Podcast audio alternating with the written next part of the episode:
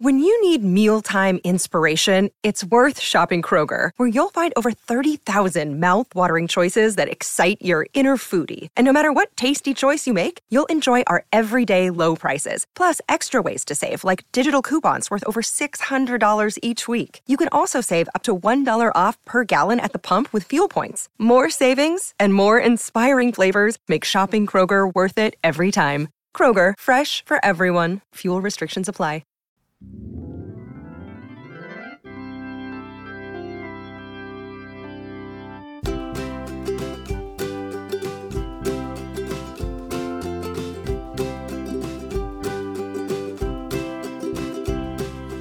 meet me at the museum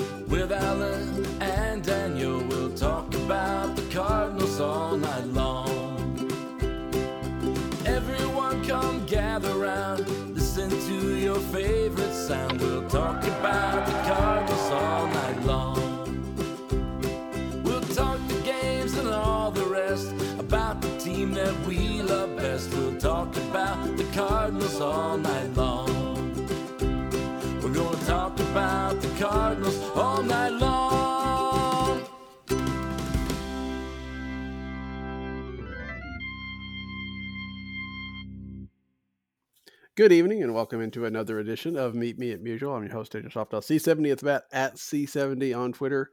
With me again this week, Alex Crisafulli. You'll find him at AlexCards79 on the Twitters. Alex, doing this Friday night. Uh, the Cardinals are currently ahead in a ball game, three to two. Um, after and actually rallied to take a lead. After the week this has been, when you see Javi Baez hits a two run home run in the first inning, how much did you want to just write this game off? Well, as you know, on Friday we do a family movie night, Sure, and the sure. movie had not ended yet, so I didn't actually see the home run, but I was uh, sneaking a peek at my phone, and I saw. Before I saw what happened, I saw someone say um, something to the effect of, "Well, looks like I only needed to watch one inning of the Cardinals tonight," and I knew that was not good. I, I knew that wasn't because the Cardinals had jumped out to a 9-0 lead after, or you know, 10-0 Right, lead, right. like like uh, Game Five of the 2019 NLDS. Um, but yes, uh, that just thinking about it is quite deflating. Although, is it really? I mean, I, I feel we're kind of old hands at this by now, even though. Even though it's only been like a week and a half of this misery, uh, you know, it feels like it's been years. yeah, I don't think we can be deflated because we're not inflated at all um, at these at this time and period. Um, it was another two strike home run, which I believe is the twentieth one they've given up this year, which just sounds ins. I mean, twenty home runs sounds insane by itself, but to have that many, if if I'm right, and I believe that's you know Dayn Perry wrote about it in his Substack today. Um, this two strike business is is kind of crazy, although a little bit skewed. Um, but also, I mean, how how bad is it when you have two strikes on Javi Baez and you can't strike him out? I mean, that that just feels wrong, doesn't it? Do you remember last year? I don't even remember who it was or what the stadium, what what stadium it took place at, but it was a ceremonial first pitch, and someone threw uh, one of the all-time worst hmm um, uh, first pitches, uh, like kind of like Fifty Cent. You remember when Fifty Cent threw that first Yeah, pitch? at yeah, the yeah. yeah. It was similar to that, and someone um, who's good at the internet spliced in Javi Baez um, swinging and whiffing at it, uh, and yes. When if you have two strikes on Javi Baez, I assume it was not the count was not full. No, it was Um, one two, one and two. Okay, yes, one two on Javi Baez. Uh, don't throw anything near the plate for at least a pitch or two. And, and speaking of that, uh, Montgomery a little high in the zone tonight. Very high in the zone tonight. Have you noticed that? I have not. I've you know, like you, I wasn't watching the early parts of the game, and I'm just kind of catching it on on game day now. But um, maybe I, I, I would I would trust you on that. Uh, very anecdotal because, like I said, I have not been watching. I've only I turned it on um, the inning that they rallied and scored those couple of runs. Uh, by the way, uh, let the record show that none of this what is happening right now is Willson Contreras' fault. And when I say this, I mean the 10 and 22 record.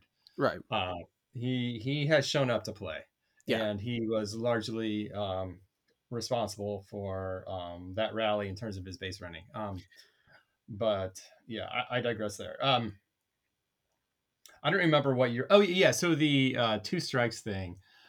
I, I didn't even know. I don't know if I just missed it. I didn't even realize that was a thing until today, to be honest. Mhm. And then because Goold had an article about it, and attached, I didn't read Goold's article. I read uh, Dayn Perry's Substack on the same thing as you mentioned a second ago. I didn't read Goold's article um, just because it kind of came across my feed while I was at work, and because I'm not subscribed to uh, St. Louis Post Dispatch. I understand but, uh, that. I understand Okay. that. Okay. Um, so I wasn't sure if I'd even be able to read it. Uh, but there was a weird There are quote. there are ways. I'll tell you later. okay. There was a weird quote fixed to it from Flaherty. I think. Um, again, I read this quickly. I was in middle work. I, I don't know if I'm reading this, but I couldn't tell if Flaherty was saying the catchers are not doing their job, or I, I can't imagine that's what he was saying. Do you know what quote I'm talking Yeah, about? I know what you're talking about. Can you Let me decipher see. it for me? Tell me what he was saying. Let me go. I mean, if it's Derrick Goold, he's tweeted it out 15 times since then. So let me just um, see if I can find it. I do know what you're talking about, and it's not the way I read it. Especially when I, I think I looked at the thing, it was, it was kind of a. I think he even Kind of a we all suck right now. Yeah, kind of, and it was a more of a game preparation than than you know what the catcher's calling. Um, let me see Okay. if I can. Um, yeah, I, I'm just trying to find it really quick. Of course, now that the game has started, there's going to be some other stuff there, but. Um,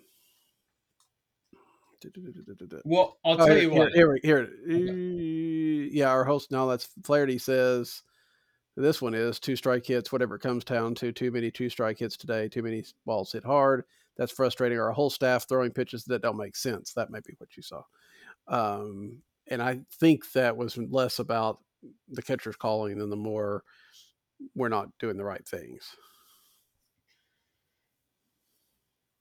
Yeah, I, I, I, I suppose, and you're, you're probably correct. It's, it's still kind of a, a weird quote, and I don't get hung up on these things because one, these guys are just asked questions on the fly, and Sure. they have to. They're not always prepared answers, Mhm. almost never. So well, and I've- Flaherty was pretty upset yesterday with everything, mainly himself, I think, um, given the way things went, and he may not have articulated things um, the way that it, you know, might I have. was, kind of, I was kind of upset too, Daniel. really, yeah. Yeah. I think a lot of people, if they weren't upset, they were just resigned. um, Oh, um, not to steal Cardinals off days bit, but you want to know uh, something I learned this past week? what did you learn this past week? A lot of Cardinals fans really think this team might lose 100 games. yeah, you put that out there about um, of what the Cardinals have. You know how long it's been since you know they finished. You know finished last and and finished behind the Pirates and finished 100 games. And you said they wouldn't do that. I assume you got some pushback on that. I got a lot of pushback on that. And some of it was just, well, they're on pace to lose 115, which means they're going to lose 115. Um, some of it was just like, look, this team looks terrible right now. Uh, and to that point, I certainly will not argue with. Uh, but I just want to remind people how hard it is to actually lose 100 games. It's not Right. an easy thing to do. You know, we laugh at the Cubs often. The Mhm. Cubs, and this surprised me, but I looked it up. The Cubs have lost 100 games once over the last 55 years. Wow.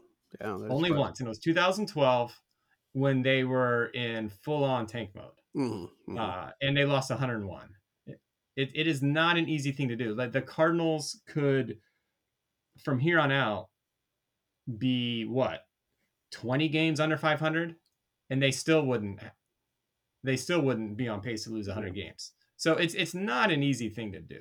Uh, I, I just want to, and and I, I don't want to sound like I'm being uh, like preachy. Like I one one of the things I actually like about Twitter is like when the Cardinals are doing terrible or whoever's Right. doing terrible, whatever team you follow is doing awful, you can just kind of like go on there and just start yelling and screaming. And it really doesn't hurt anyone.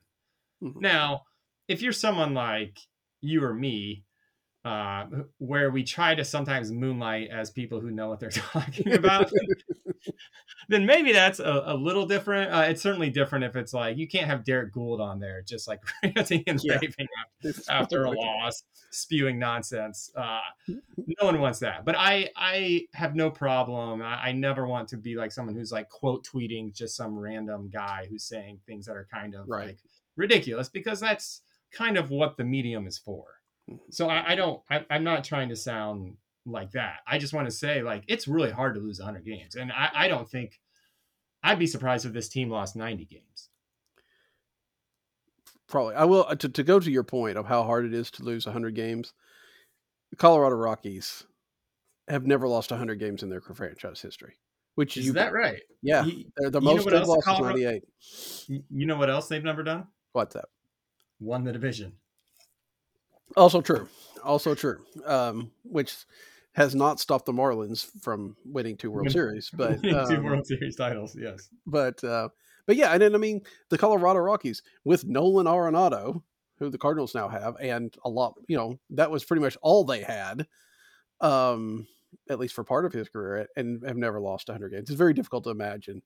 Now, that being said, the way this team has gone so far, it's understandable why people think that. But it, at some point in time, this is going to turn around. Now, is it going to turn around enough that the Cardinals are a playoff team? I don't think I want to go that far anymore, right? I mean, this is there's a lot they're gonna have to really play some really good baseball and have hope some teams don't to to make a playoff right now, don't you think?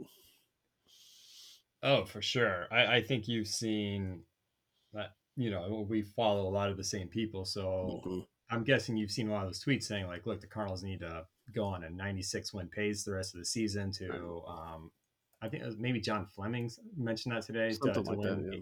to win like 86 or 87 games, which was the uh, record of the last team in the playoffs last year. You know, that's what that's what these holes do. And I mean, this is not even really a hole anymore. I, I don't know what it is. It feels like we're in uncharted waters It's um it's a at, at this point in the season. we're, and we're, we're to chasm now, I think is what we're in. it's to the and Um, what's funny is the last two years they did exactly that, which is the last two months of the season they played what like six thirty baseball. Um, yeah. But we can't count on that happening every year. it's not going to happen every year. It's it's pretty remarkable. It happened two years in a row, frankly, Mhm. and obviously the roster can change, will change, I think, but it's hard to imagine it happening with this pitching staff. Yeah, that really seems to be the case. We're starting to see some changes in that. I think we've kind of reached that point of okay, now let's see what internally we have. You know, Jake Woodford has been well, he was taken out of the rotation. It is now on the injured list. And what are we oofing about? I oh I just when you mentioned Jake Woodford, that Oh. was my uh, Okay. that, that was the was reaction it, it induced. well, I had the game yesterday on my tablet while I was working, and it was on mute. And every time I would glance over at it, this was after Flaherty had been taking out, taken out of the game and uh, relieved by Woodford. Mhm. Every time I glanced over at a tablet, there was just a ball being hit very hard into the outfield and being fielded by the right fielder. Um, this is the inning where they batted around, if, if I'm thinking correctly, um, remembering correctly. Uh, so yeah, that that's why I Okay. I, I, so I, I'm That's okay. absolutely fair. I get that. um, because yeah, I think there's a lot of of people that have had that reaction for some time, and I think every year we need this reminder. Spring training stats don't tell you anything, right? I, I mean, told, I told you you don't have to watch that. Yeah, I mean, well, and that's- You- that's- you- you- look that you're time right. you wasted. see, it's the only time I've actually watched the Cardinals this year. But uh, um, and they won games back then. Maybe you may have been missed See- out, Alex. You may See, not have actually. no, no, that just shows you how meaningless it is. Yes, but you got joy out of that, that Yes. instead of Did you know? I mean, are, are, are you are, are you looking at the standings the next day in the Grapefruit League and getting excited? Uh, no. like, but at the end of the game, I'm happy uh, that they won. you know, uh, unlike whatever this has been. Um, but um, but yeah, I mean, Woodford had a very strong spring, and we thought, okay, maybe there was some indication. and Some of us thought, okay, well, maybe he's going to be at least a league average pitcher. Not so much. Um, we have seen Steven Matz, who also had, I think, a fairly good spring. I'd have to go back and look at it, but I remember them thinking that he had a pretty good spring. Is to the point where it's kind of questionable whether he'll make his next start, although it sounds like he probably will.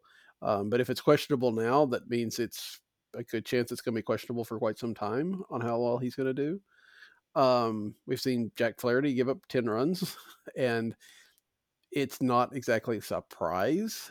Um, except for Jordan Montgomery, it's really hard to put a whole lot of faith in anybody that's in this rotation. And and you're right. I, and I was looking at, at somebody else or some Twitter feeds and stuff like that, and just the indication that, you know, even that 2014, which we talk about, somebody pointed out, and I didn't do the, I didn't back it up, so I don't know that this is actually true, but they were talking about how it was like one of the best staffs statistically, um, at least in quality starts and stuff like that. Um, and that's how you win. I mean, you've got to be able to keep the offense, you know, the other team down because it doesn't matter if you score 10 if they score 12. That doesn't surprise me at all because we're talking about Chris Carpenter, uh, Woody Williams, if I recall, had a strong year. Matt Morris, I think, was still quite serviceable. Yeah. Who, who is that main fourth starter? I'm Was forgetting. it- was no, Suppan was so six. So let me see. No, no, no, no. Suppan was definitely there in 04. And I'll tell you how I know this. The one image that will never leave my brain is him dancing between home plate and third in game three of the World Series in 04 as Jose Oquendo is just throwing up his hands in uh, disgust.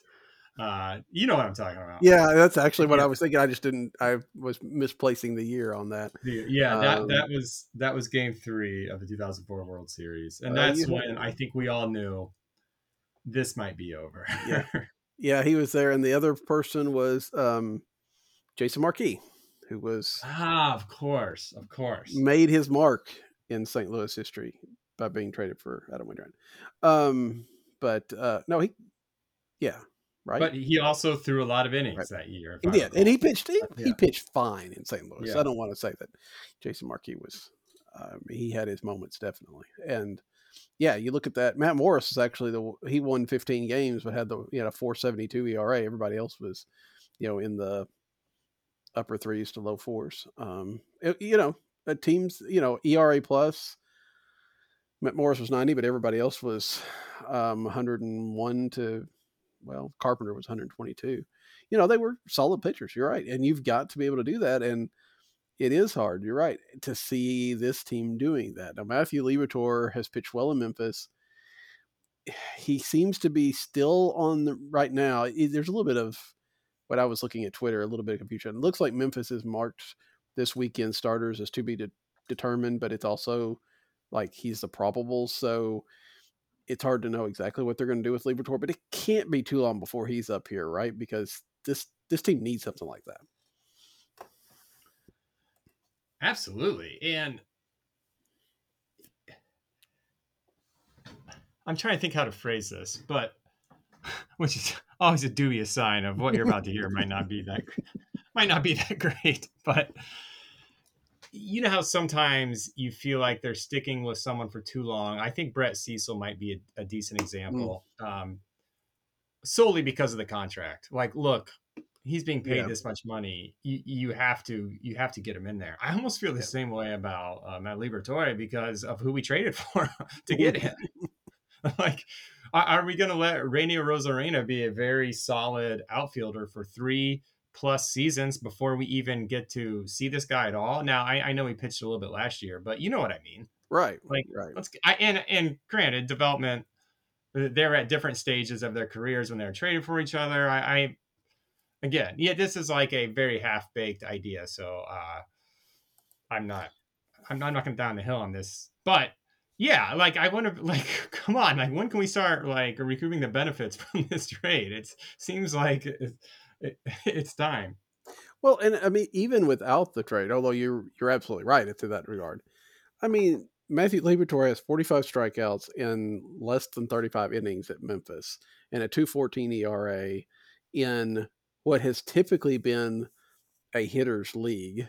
Um, you can't tell me that you know even if his name was Joe Smith that you don't need to get that guy up here right now because I mean he's better than any. It's not like you know you just can't find room for him. Um, you know, I we can argue about whether the Cardinals should have signed pitching in the offseason and I you know how that I think there's some argument to be had there. Obviously, people think they should have. I can understand some ideas of why they maybe didn't, but you know, right now you can find room for Matthew Liberatore, get him up here. I mean, I, I'm really surprised, honestly, that Steven Matz made his last start, much less that they're going to give him another one. Because I mean, you know, whether it's he just needs to adjustment or whatever the case may be, he's not he's not giving you a very good chance to win right now. Yeah, and you mentioned this Joe Smith guy. I don't even know who that is, but hey, bring him up too, as far as I'm concerned. Uh, I'll have to ask Kyle Reis about Joe Smith. Um, yeah, he'll know all about him. So. I, I, I could not agree more, and it makes me think a, a little bit about Jaime Garcia. I, I, I'm trying to remember who used to make this point about Jaime Garcia, in that like he he would be hurt and be making some rehab starts and you know Springfield or, or somewhere, and they were mm-hmm. like, no, just like look, Jaime only has so many pitches in him per season before right. he gets hurt. Right. So let's have those pitches be in St. Louis. Uh, I'm starting to feel that way about uh, Liberatore when I see those when I hear those stats. Yeah, and and I think you know Monday after you know the Cardinals get swept in Los Angeles, they get it back from this road trip at you know, two and eight, 10 games out of the division. There's an off day. And we kind of thought there would be maybe some some roster shakeup, right? And that, you know, you see the White Sox that same day make 11 different moves uh, of putting people on the injured list, bringing people up, bringing, you know, designating for assignment, doing some things. And the Cardinals then, you know, made like one. You know, they, they sent Zach Thompson down, which is a discussion we can have in a little bit about about that whole thing. But you know, and they made some so they made some moves today. You know, bringing up Yepez and um, James Naile, but some of that seemed a little bit based on the fact that Tyler O'Neill needed to go on the injured list and Jake Woodford apparently needed to go on the injured list. And you wonder if those guys were healthy, if they would have made these moves. I don't know. It just feels like there doesn't seem to be a lot of urgency I guess, around this team. And there's a whole lot of stay the course, which is fine if this course is going to actually get you somewhere. Right. It's it's not easy to navigate. Uh, I look at the Jordan Walker situation where people felt like that was kind of like a panic move, mm-hmm. um, and and other people I think agreed with agreed with him being sent down. And or, or, agreed with him being sent down, but didn't necessarily agree with the whole way he was being handled um, from the get go. Right. Um, so I, I, don't, I don't really know quite how I feel about it. And part of that is me just not having a comfortable grasp on on every single person you know that we just mentioned who's who's in Memphis and stuff like that. Mm-hmm. I, I certainly share the frustration with a guy like for the time when he was up, a guy like Motter being here uh, instead of Yepez, so especially when he didn't have a single plate appearance, I believe, in yeah, that entire long, series. Long right. Right. When there were at least a, a few times you could point to a situation where, like, you know, Yepez's bat might might fit well right here. So hmm. it is tough. And I, I would have to think. I it, look. It's impossible to think that Mozeliak is not feeling this. Uh, and again, when I say Mozeliak, I mean basically everyone over there. Uh, he's just right. kind of the the name that I think we all use. Um, it's impossible to think that they're not feeling this heat because it's never it has not been this bad. Uh, we discussed this arguably in our lifetimes. and, and that's a not a crazy thing to say. Like, like we could back that up pretty pretty easily when you when you factor in just the win loss record, which I think, as was mentioned, it's that's the worst it's been in 50 years, which predates us, but also the expectations going into this season, which they weren't sky high. I mean, I mean, no one no one thought this was a team of the caliber of like the Braves or the Dodgers, but we certainly thought this was a team that would be uh, a major player in the NL Central, which is not good. Um, and, and that's like kind of the saving grace here is that uh, we haven't won since what last Thursday. And did we lose any ground? Not much. I mean, we, we, did. Barely, yeah, yeah. We didn't lose a ton of ground on on um, on on the division because everyone else was losing a lot too. Uh, and you know, eventually we're going to get to play these guys a couple times. So hopefully that can be an opportunity to start making up, you know, some of this. I don't know. Uh, I, I kind of just went off on a, a, exit ramp from what we were actually talking about. But that's.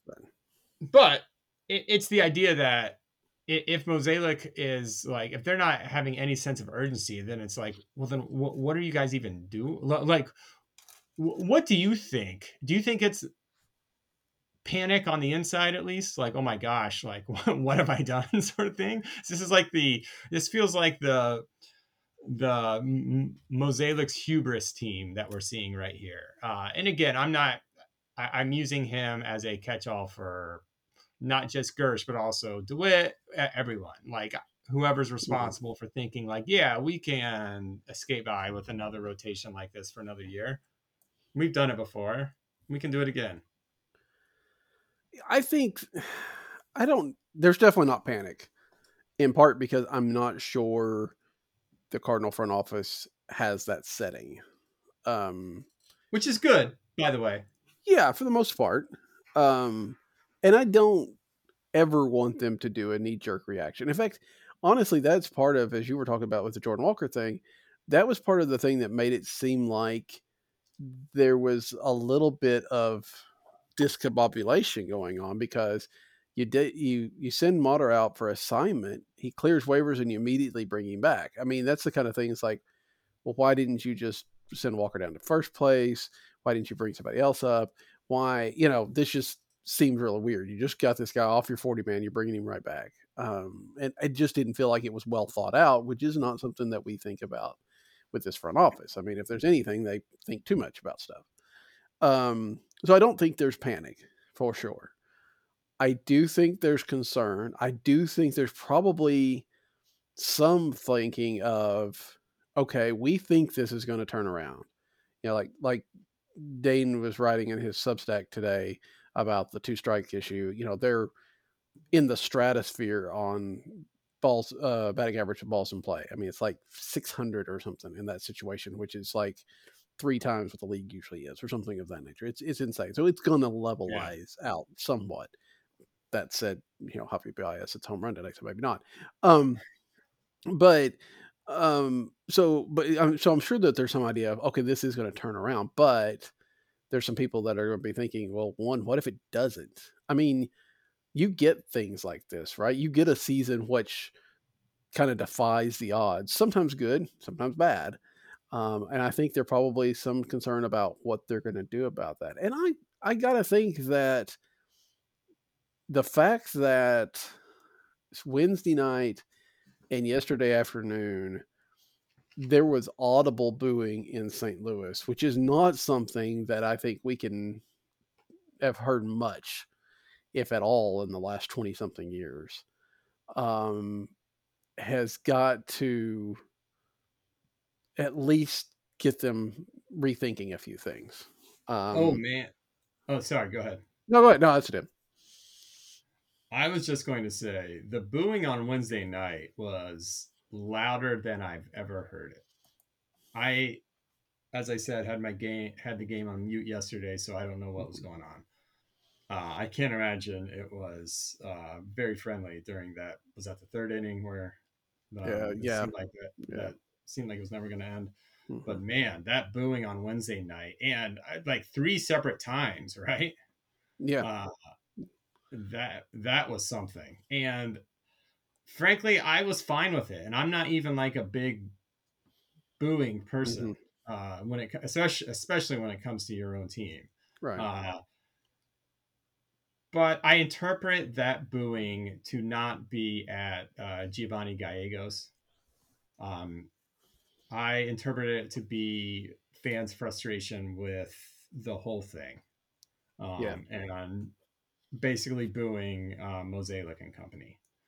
Uh, Mhm. Now, how you how how you make that termination obviously that's impossible uh but i i hope gallegos didn't think like gosh this is all on me um and I, I didn't think it was actually that terrible of a decision to have him pitch that inning. I, Oh, I know a lot of people wanted to have Helsley out there because he had only thrown what ten pitches. Something um, like that. Yeah.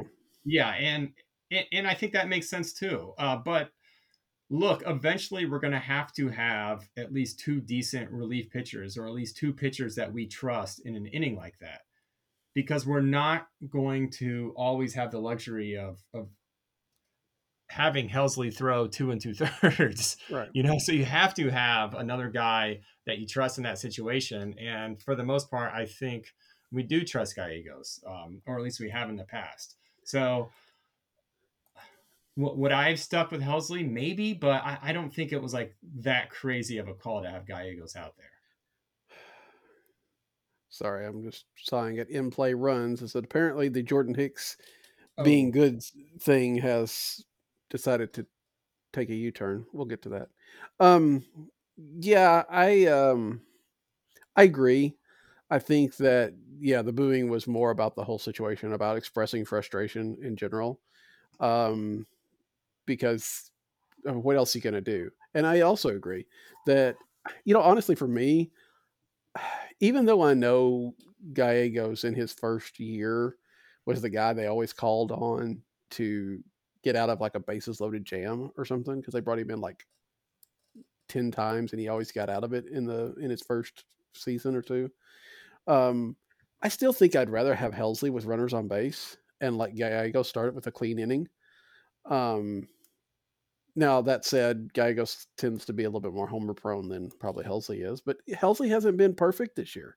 Um and yeah, with with a with a third inning of sitting up, getting up, and, and all that, I understand what they're doing, and I agree. I I think it made sense, and I also think I think if Gallegos comes in in the seventh and gives up a base hit that ties the game, people are saying, "Why didn't you just go ahead and bring in Helsley?" I, I don't know that that Ollie Marmol wins that argument. If things go bad, somebody's going to find a problem. Um, so I think that, like in this situation, the thought process was was solid, um, and yeah, you can debate whether you'd have brought Helsley back out again, but I, I think you can also understand that there were solid reasons for what for what Marmol did. So I, you know, when people are talking about firing Ollie Marmol, you don't do it because of something like that for sure.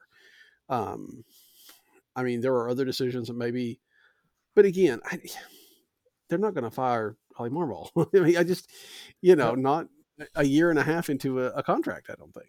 The only way you fire Ollie Marmol right now is if there is serious, serious discontent in that clubhouse.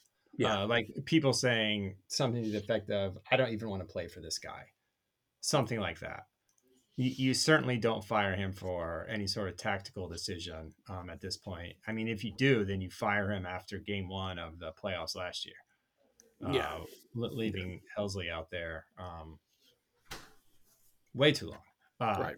So the only way you fire him right now is if there are serious personality clashes that Mhm. seem to be uh, untenable. Yeah, because that's the only reason they fired Mike Shildt as quickly as they did. Um, it seems like it seems like there were some personality issues and some some staff issues, and and I think probably they wanted to get Ollie into the that spot too. But um, yeah, I just you know again, this is not an organization that you know it's not George Steinbrenner of the 1980s, right? It's not a guy that's going to you know just willy nilly start canning people and and all that kind of stuff. They're gonna stick with people perhaps longer than they should, but yeah, I mean, this is their guy, and and you know what's what we've said right now. The the new modern manager is designed to be just a conduit to the front office. It's not necessarily it's not the years of Whitey Herzog and Tony La Russa and you know big personalities in the in the clubhouse. It's a guy that's going to take what the front office's vision is and put it into play. So even if you fired Ollie Marmol, you're going to get somebody pretty much exactly like it because that's what the front office wants. And to go back to my point that I've made before, if you fire Ollie Marmol, that's basically the third time in a mm-hmm. row mm-hmm. you've had a manager who somehow can't implement your strategy. And John Mozeliak's a jerk. Yeah, yeah, exactly. that you can't somehow connect with, and right. and doesn't want to quite do do your bidding in the way you want them to. Uh, why do we think the fourth guy is going to be any different? Um, so mm-hmm. I hope that certainly is not the case here with Ollie Marmol, that everyone is on the same page because uh, if not, then it sounds like it's just really hard to be on the same page with this front office. Right, right, and and I mean, then you start getting to the point, you know, if when you see a season like that, do you want to be on the same page as the front office? Is the front office taking on a little bit more than they can chew on this? Now, it's hard to say that when you know it's basically the same situation as we had last year, and the Cardinals won what ninety something games, and you know if it wasn't for Helsley's finger, probably go at least a round or two into the playoffs. Um, so you know, if it's the front office's problem this year, it should have been the front office problem last year. So I don't know. It's also very interesting to hear everybody kind of put this on the absence of Yadier Molina. Um, I, you know, we're all huge fans of Yadi, but you know, Yadi was checked out pretty much all of last year, and and I don't know about the year before. I, it's hard for me to imagine again that his personality just is what held this thing together last year. Oh, I, I agree with that. Uh, and as I've said before, I agree with that while at the same time being as big of Yadier Molina mm-hmm. believer mm-hmm. as as you could possibly be. Uh, the testimonials from players, and uh, there was another one today from right. AJ Pierzynski, mm-hmm. fellow catcher, um, mind you, um, basically just talking about Yadi's sort of dominance over the clubhouse and how kind of almost like everything ran through him. Um, and he said it in a way that was very complimentary because I think there's also a way to say that in a way that's not complimentary. But this was, at least I took it as a, a big compliment. Mm-hmm. Um, so I, I certainly agree with that. But I mean, he's, he wasn't a, he's not a miracle worker. Um, right. There's only so much you can do with um, this with a staff like this. Right.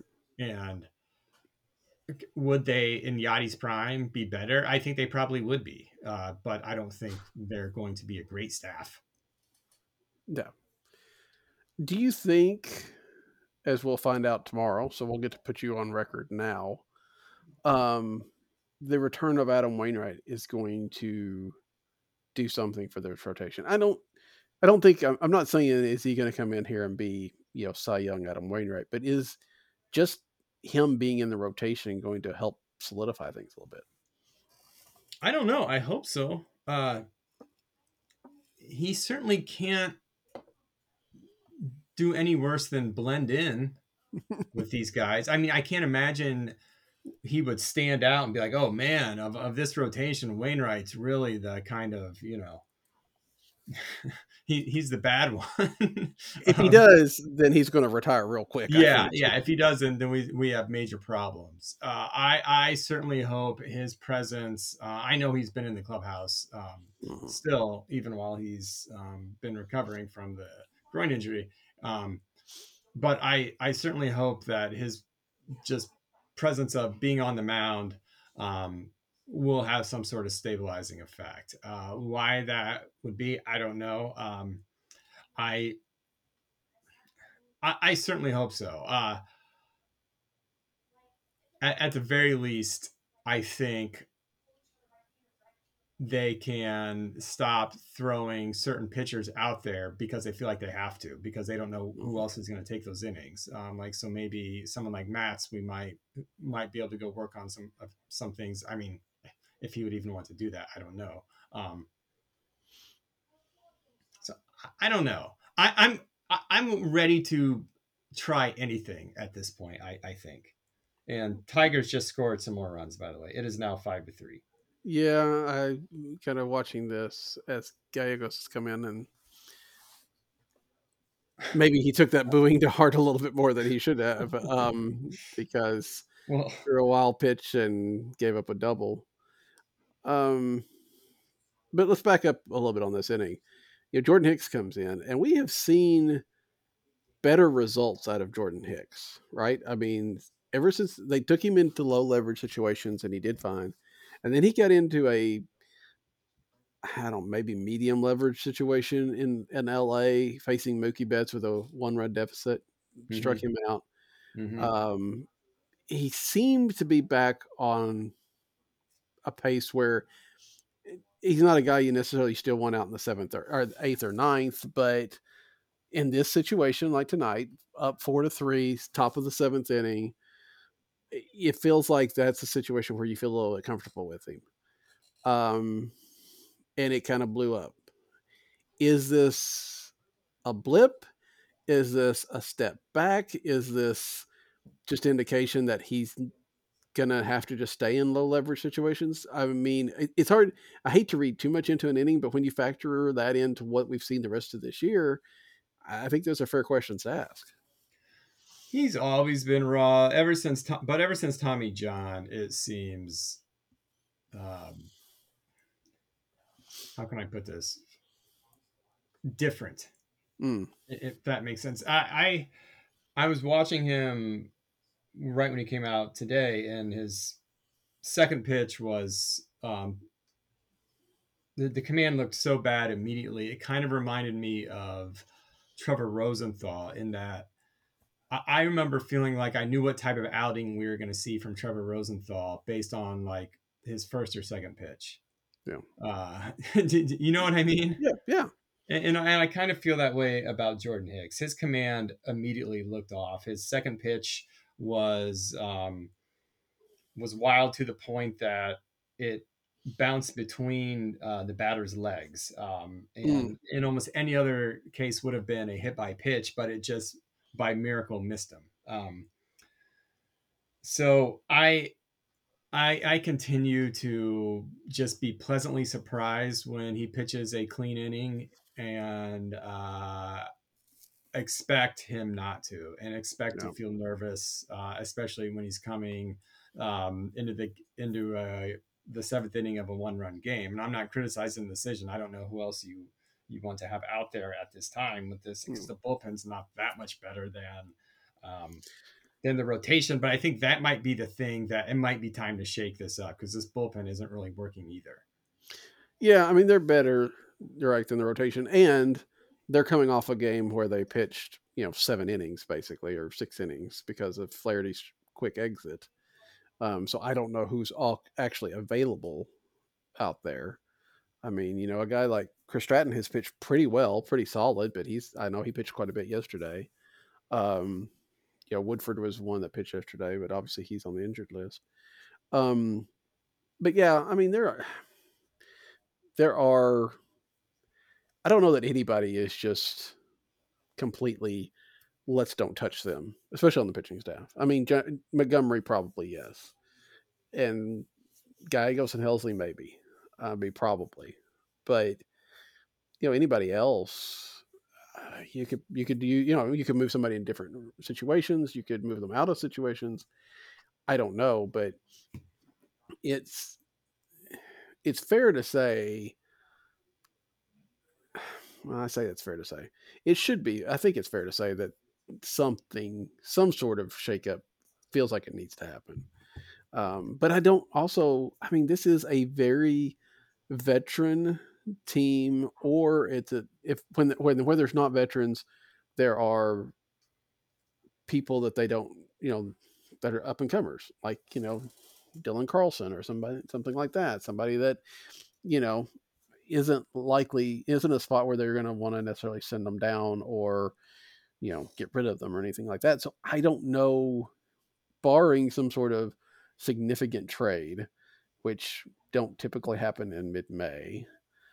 I don't know how much they can do with that's not just kind of dancing around the edges. Right. And just watching this has me thinking that look, getting swept is never good. Uh, getting swept at Dodger Stadium is not the most unheard of thing in the world. Mm-hmm. Um, coming home and getting swept by the Angels, uh, very bad. But the Angels, at least so far, are a pretty solid team, and they have arguably two of the top five players in baseball, uh, eh, who both performed pretty well. And um, who both sat out at least one game while they're playing. yeah, that's true. So. Um, now, if we get swept by the Tigers, uh, the what 14 and 18 Tigers or 13, 13 and 17, 17 Tigers yeah. in playing who play in a division that's arguably worse than the NL Central. Do you think there could actually be some sort of like heads might roll situation this early? Because I know we talked about this earlier that it would take a mm. lot um, for someone like Ollie to get fired or something. But the more I think about it, you can't lose that many games at this point and think you can stay the course at least in my opinion and I, and I'm someone who never wants like a a quick hammer like I I've always really admired how like the Pittsburgh Steelers have had like three coaches throughout their um, history and I think that sort of mm-hmm. stability certainly begets success um, right. but you can't get you can't you need to win this series. They need to take two of three from the Tigers right here. Oh, yeah. I, I, don't want to sound like Dan. I, I think it was uh, Dan Shaughnessy, uh, the Red Sox writer. I remember mm-hmm. one time they were like 0 and 1. And before the next game, he called it like a must win game. And this was when the Red Sox were like good, you know? um, and he was being serious. So I don't want to sound like that, but I feel like this is a must win two of three series. Yeah not not must like or or you have to fire everybody, but just in terms of like you have to start winning games eventually, and these are the games you have to start winning if you want to salvage this at all. If you can't win two of three against the Tigers, who yes have a better record than you, but so does pretty much everybody in Major League Baseball.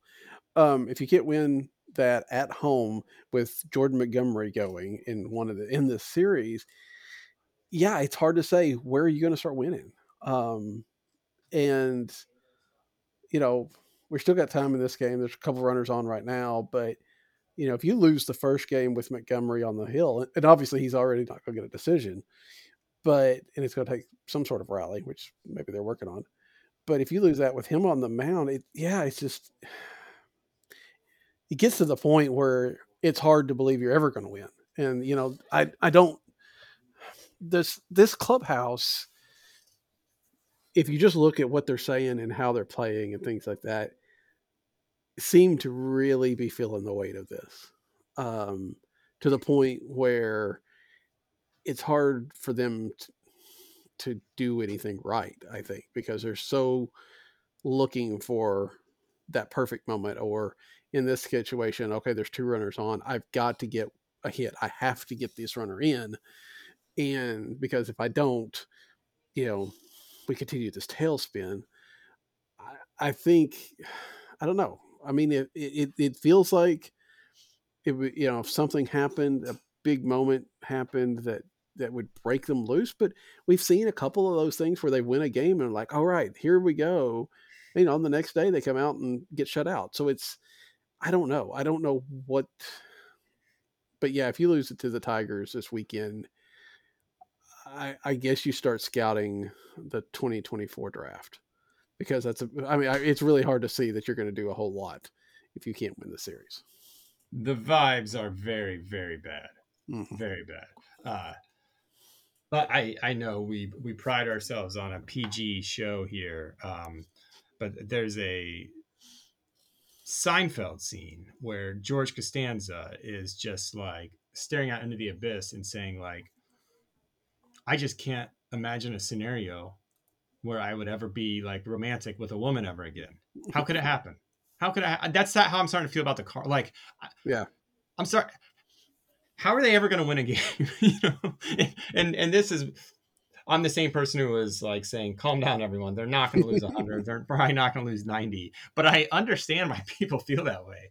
I mean, when you get in one of these sort of funks, uh, it, it can it can feel it's a very helpless feeling. And the reverse is true when when they're on uh, a, a big winning streak. Mhm. I, I believe in 2000. I remember in 2018, late in the season, uh, Shildt's first year, they had like an eight game winning streak. I don't know if you do you remember that? Yeah, yeah, vaguely, yeah. Yeah, and I, I just remember thinking like I forgot what this was like. Like I, I, I feel invincible right now.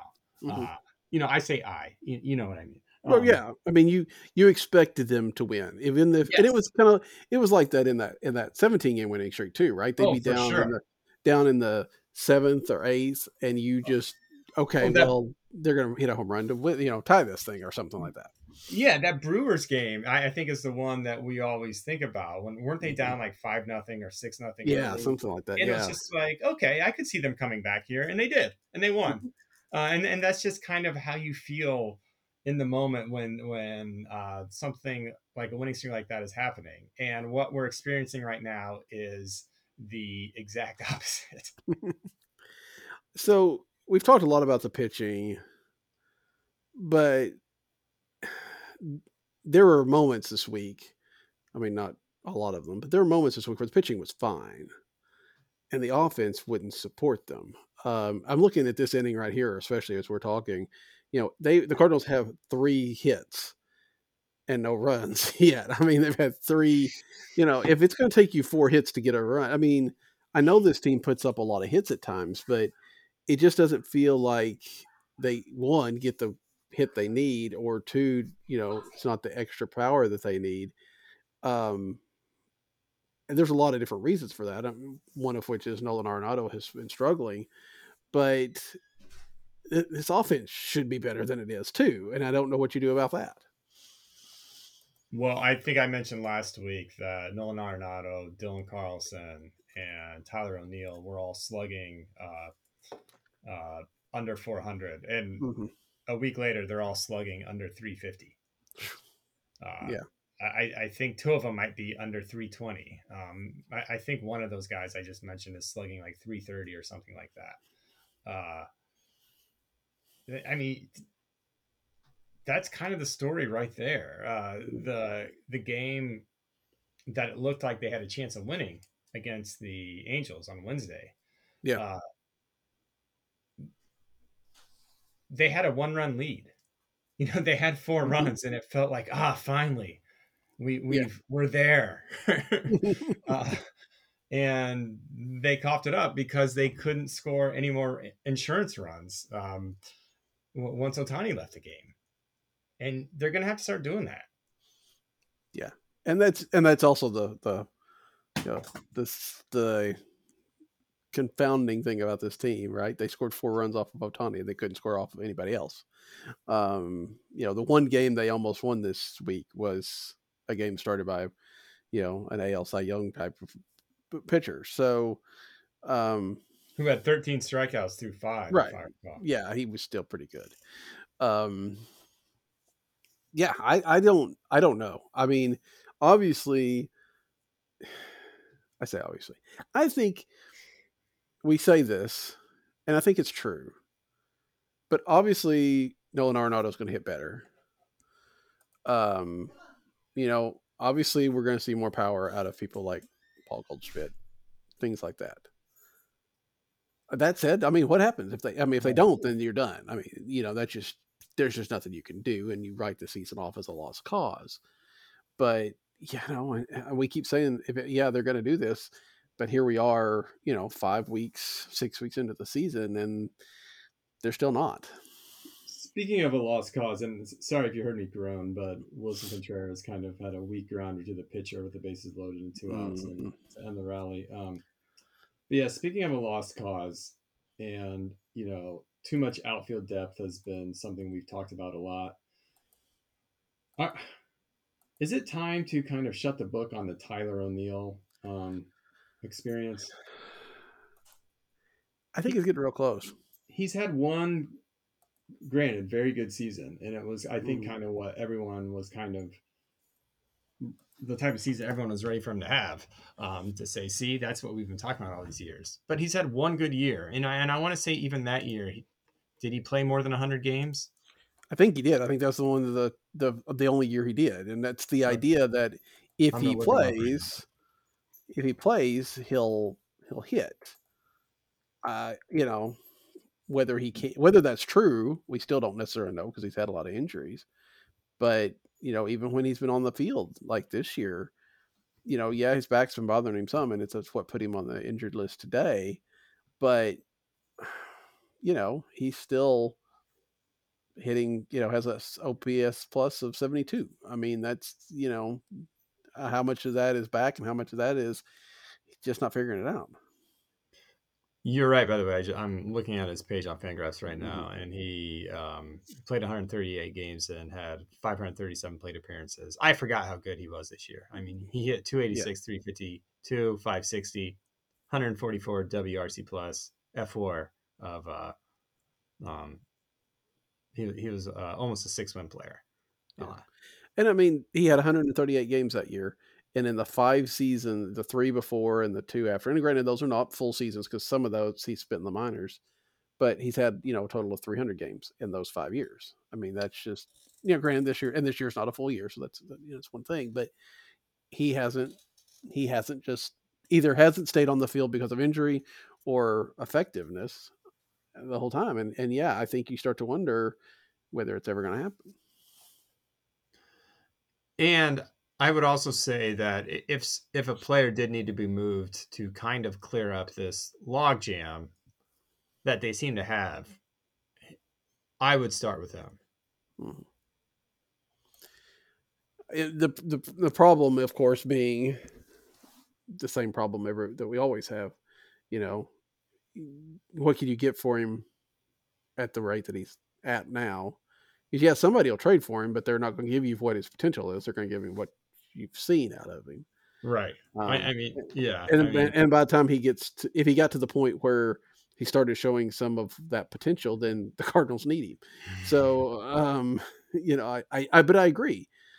I, I mean, in to some degree, he's uh, very similar in that regard to Jack Flaherty, right? Jack Flaherty had his one good year, and then because of injuries and other ineffectiveness, I mean, he's had stretches where he's been okay, but for the most part, he's not been that for the last few years, and to the point that you know everybody were like at the end of the season, the Cardinals are never going to be able to spend the money to keep Jack Flaherty. Well, now it's like the Cardinals aren't going to want to sign Jack Flaherty. And even though his price is probably going to be in their range, I don't know that they're going to be that interested in doing that. I, I don't think so. Um, and on his end, he might not want to sign with the Cardinals either. It, Well, it might that's be fair, those things where it's time to just change the scenery. Might be Yeah. might be the best for everyone involved. Yeah. And and I, I agree with you. I think you know, I have I think I said it on the show a week or so ago. Um, if I didn't, I've said it somewhere that I felt like the Cardinals were going to move an outfielder early, sometime in the first couple of weeks of May, probably, to f- free up a spot for Jordan Walker to return. Now, Jordan Walker has not necessarily hit well in Memphis, um, so maybe that's a little bit less of a priority. And but uh, you know, I just felt like they were going to do something to start freeing up some spots. And I think if the Cardinals don't win, especially if they don't like they don't win this weekend, like we were talking about, when losing this, they lose a series to the Tigers, you start thinking, okay, let's we can put Jordan Walker out there and not worry about his defense. Let him figure it out at the major league level because we don't have to worry about winning ball games this year. For sure. I, I just don't know when that determination is made. Um, because three weeks after out, they are in dead last, and, and this is just the absurdity, in my opinion, of how the playoffs work now. Um, but they are in dead last in the National Mhm. League, and six and a half or something games out of the last playoff spot, which is nothing when there are still what five months of baseball to play. Now, Yeah. when you have to leapfrog, how many basically Every uh, team. yeah, e- every single team that's not currently in the playoffs, and then that's a bit of a different story. But when there's five months of baseball, that's a not an impossible thing to do at all. No, no, and that's why I think we talk about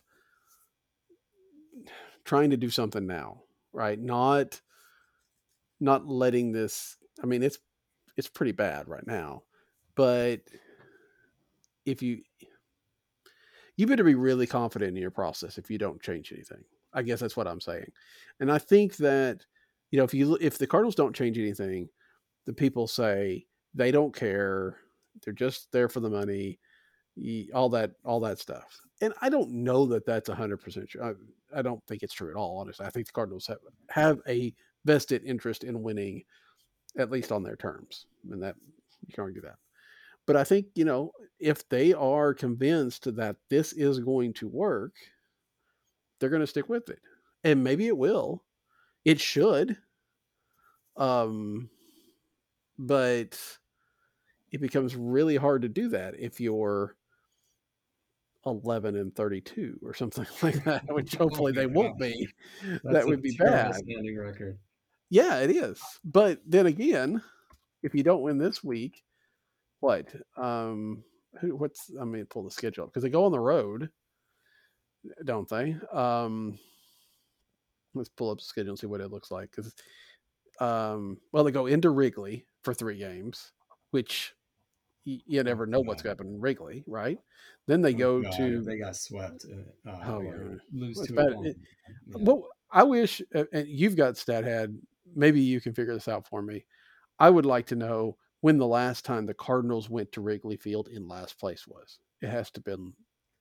Ooh, I love that question. Um, you don't even need StatHead to probably figure that out. I- could just figure that out by just perusing, uh, you know, baseball reference for a little bit. Um, which, uh, anytime I, I tweet something, um, Mm-hmm. and it all of a sudden gets like a, a bunch of that, that's has a fact similar to what you just said, and it'll get like some likes and retweets and stuff like that. I, I almost feel like everyone knows like I'm just looking at baseball reference, right? Yeah, For this, right. like that I don't that I'm not just like a wealth of not like uh I, I feel like a fraud, I think is what I'm saying. Oh, oh, I know what. I mean, I do that. In fact, actually, it was, I guess it was last night, night before last, when I had that question. I sat down at my computer and then I was going to do that. I was going to, per, and I was like, well, it's getting close to 10 o'clock and I don't want to be here all night. So, I'm um, writing that down right now because that, that is a that is a wonderful, wonderful question. yeah. Um, um, and it's guaranteed because I think I saw. I mean, their Cardinals were three and a half back right now of the Reds because uh, the the top two teams didn't win this week, but the Reds have. And so, even if the Cardinals swept this series, and even if the Reds got swept this weekend, the Cardinals are would be a half a game in last place going Yeah. to Wrigley Field. So, and you know, here we are watching, you know, middle, you know, with two two chances left for them not to be swept to to lose today. I mean, Um, it'll you'll have to put some sort of like after May qualifier, Yeah. or at least Right. after like ten games, because I can think of a time where we've opened at Wrigley where you you know where Right. we lost the first game, and you, you know what I mean. So, um, Well, but then that wouldn't count because you didn't you weren't in last place when you went. ah, ah, okay, okay, okay. So, um, but I'm- yeah, I'm I mean, it, you still- I'll figure it out. You figure, and especially, especially, yeah, like you said, after the first two two weeks of the season, probably. Good, but the Cardinals haven't been in last place even that late in the season very often, right? So, um, No. it'll be interesting. But then they go, then they go to Boston. You know, then they come home and play the Brewers and the Dodgers. Um, before going on the road to play the Reds, which you know suddenly So- has import. Um, and so all the bad teams are on the second half of the schedule. So they might they Yeah. might win at a, uh 96 win pace the last two months of the season, but it won't matter because they'll still only have like 15 wins that they are Right. building upon. right, right. I mean, that's kind of the thing because I mean, yeah, you get the end of this month, you get the Reds, the Guardians, and the Royals as you go into June, um, and then you get the Pirates, Rangers, Reds, Giants, Mets, Nationals before you go to London. Um, so there, the schedule does get a little bit easier depending on what how for real the Pirates are or whatever. But yeah, I mean, there's there's it's not impossible to think of them being two weeks from Sunday at the end of the next homestand being like whatever it, whatever that is, like 15 and 30 or something like that. Because this is not an easy schedule for any team, much less a team that is still trying to figure out what it's doing. Yeah, and look, eventually you have to stop relying on the schedule too and just Right. say, look, we're a decent team. It doesn't matter who we're playing. We will we have to win games, Mhm. especially at home. Right. Right. Yeah. Uh, and I mean, I feel like the argument could be made, although they're not making it right now, but the argument can be made that if they got a stretch of easier games and kind of found their footing and started, you know, piling up a couple wins, start to feel like, okay, this is this is who we are, then maybe they could you know, when they ran into bigger, better teams, they would be more likely to be able to be competitive against them. Um, I, you know, again, I don't know if that's true. I don't know if they can get that kind of momentum against weaker teams. And even if they can, like we said, you know, unless you get a whole lot of traction this weekend, it's going to be a while before you run into some of those teams. So they're just going to have to, they're going to have to play better against better teams because that's their only option. Yeah. Or be Nolan careful. Arenado just had a very Nolan Arenado like looking single in the right field, so that could be a good sign. I don't know. I'll So, take like- anything right now. Yeah, I mean, he's two for four tonight. He was two for, I think he was two for three with a walk on Wednesday night. But then, you know, yesterday he's 0 for four. So, The uh and, and the big thing with him, if you uh and, and I, I never realized how easy baseball savant was to use on mobile until Ben Godar showed me. But um if you look at his baseball savant page, it's ugly. It's Yeah. really bad. Like he's not hitting the ball hard. Uh, it's not a Matt Carpenter from 2018 situation where he didn't have uh, the production there, but everyone knew it was only a matter of time. Like that, that's Mhm. not what's currently happening with Arenado. So hopefully it's not like, oh, he's just a broken type thing. Um, hopefully it, it is something that will turn around soon. Um, because yeah, it, it does not look good. yeah, it, it it feels to me like, and I don't know if I read it somewhere or got the impression or whatever, that it was like he wanted to, he tinkered with the swing to try to make it better. And it's almost like, whatever it was, go back to what you were doing, you know? Um, I don't know, get a, get a, a different hockey puck, uh, bat or something like that. I don't know, but, um, sometimes if it ain't broke, don't fix it. And I think it kind of feels like that maybe what he did. Um, that, that said, who knows? Maybe just it's just a rough, you know, we see that at times, right? I mean, not to this level, but you know, Paul Goldschmidt had a what a terrible couple of months his first year in St. Louis, right? I mean, not terrible might be overstating a bit, but it was not the Goldschmidt that we thought we were getting, and then eventually kind of kicked in and, and saw a little bit more of of that. Um, so maybe maybe that's all it is. Um, hopefully, but they got to figure something out. Um, and they would be nice if they try to figure it out now. But you know, we're here to five outs away and to going what over no and twelve at openers, right? If they don't rally here, um, which is just. I mean, one, it's amazing that people actually. Oh, four outs. I'm sorry. Four outs away. play Yeah. um, it's amazing that they, these kind of stats are kept. Um, and I guess maybe they're less kept and more being able to find. But uh, I think they said this would be the worst. I think the, the record was like 0 and 15 by some 1900s team. Um, to lose the first game of 12 straight series I, I, it just it just boggles the mind right i mean it's like that really shouldn't be able to happen Will this be number 11 or 12? It may be 11 Okay. i may be I, I, may be off I one it like may be a- I, I feel like Angels was 10 and this is 11, but yeah you probably let's see blue jays braves brewers rockies pirates diamondbacks mariners giants dodgers yeah this is 11 okay. So okay, well, oh and eleven. That's No. nothing. no, you're right. It doesn't seem like it should be possible. Um, it, it, it's like what I said last. it- It's it's like that 0 and 21. Again, a very different thing, but Mhm. having an 0 and 21 start, it just doesn't seem like the law of averages in baseball would allow for it. But here we are. yep. Yeah, it it does feel like the Cardinals are paying the bill for maybe the last two decades of Cardinal Devil magic. You know, Uh, Lil Scooter had a good uh, article about that. Yeah. Developer Yeah. today. I don't know if you read it, but I saw that one. Yeah, that Yeah. was good. That was good. And and I mean it, it makes I mean, I don't want to say it makes sense because that's silly and superstitious, but you see that, right? I mean, to some degree, the Cardinals have been a little bit immune to this idea of what comes up must come down. You know, that this that the law the law of averages and stuff like that. They've been very successful and maybe well, if PECOTA's anything to anything to use, they've been over successful for 15 years. And it's like that's another streak I just didn't have room for in that tweet of things that could end this year. Yeah, we should. Uh, like somebody, somebody noted that we should have known something was up when PECOTA actually kind of liked us. Um, so, uh, Uh, well, what was I going to say? Ah, it, it slipped my mind. So Yeah. keep saying what you were going to say, but I actually had a, a point to make. Um, oh, this is it.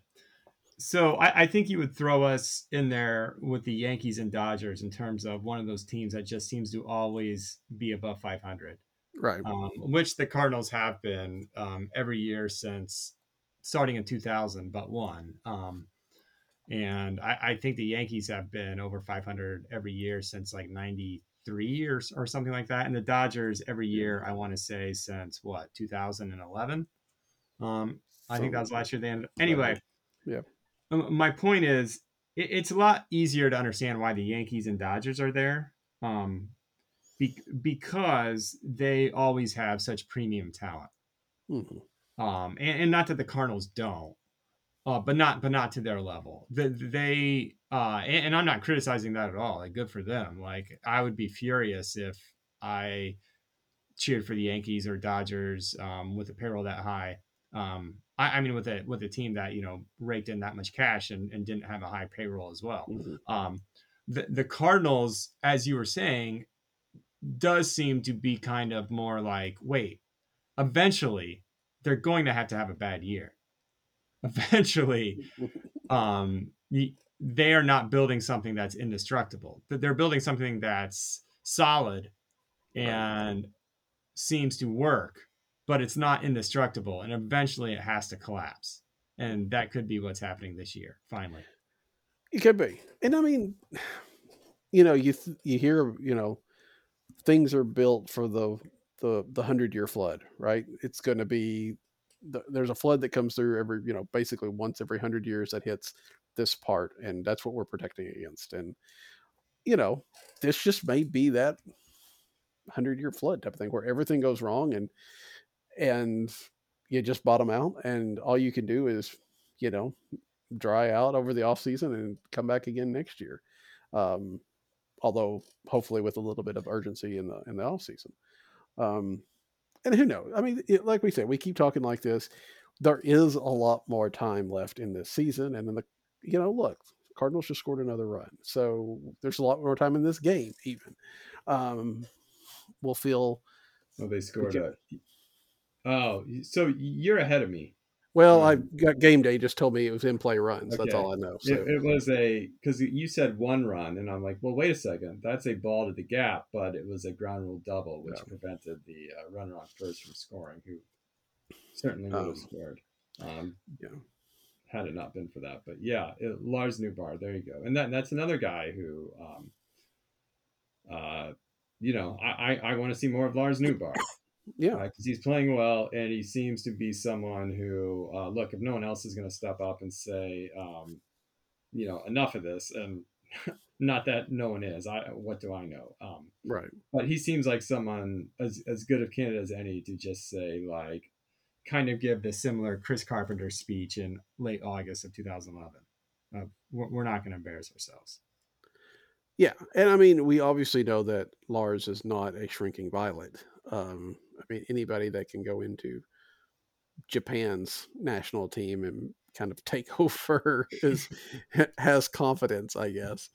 Um, so yeah, I mean, I, I, think I understand rotating these guys. I don't quite understand. I mean, it, they gave an explanation for today about Contreras DHing against lefties because they until Yepez got here, there really wasn't another option, and so they've let Knizner play catcher and Contreras DH. But that seems really weird. Um, so, oh, although it looks like the Cardinals are going to lose their DH for the rest of the game, that should be fun. Um, but um, I had a point. I'm sure it was important. Um, Contreras, Knizner, yeah, it's late. We're old. it's late. yeah, Yeah, yeah. Just whatever that, whatever. If there's a good point in your head, listener, Well- that's the point I was going to make. So just go with that. Well, I, I know we've been talking for a while, but did you know um, before we break that it's been since 1908 that the Cardinals have lost 100 games in a season? I didn't know it lined up with, you know, and now Yeah. it, it, doesn't anymore, but I didn't know it lined up with when the Cubs had last won the World Series. I didn't either. It was 1912 that the last time they they finished last, right? Is that right, or is it 1918? No, they finished last in 1990, but before that was 1980. Well, I meant I meant the Yeah. last, yeah, the Ah, worst I record in baseball. I think is what I meant. Yeah, yeah, that's right. Of course, yes.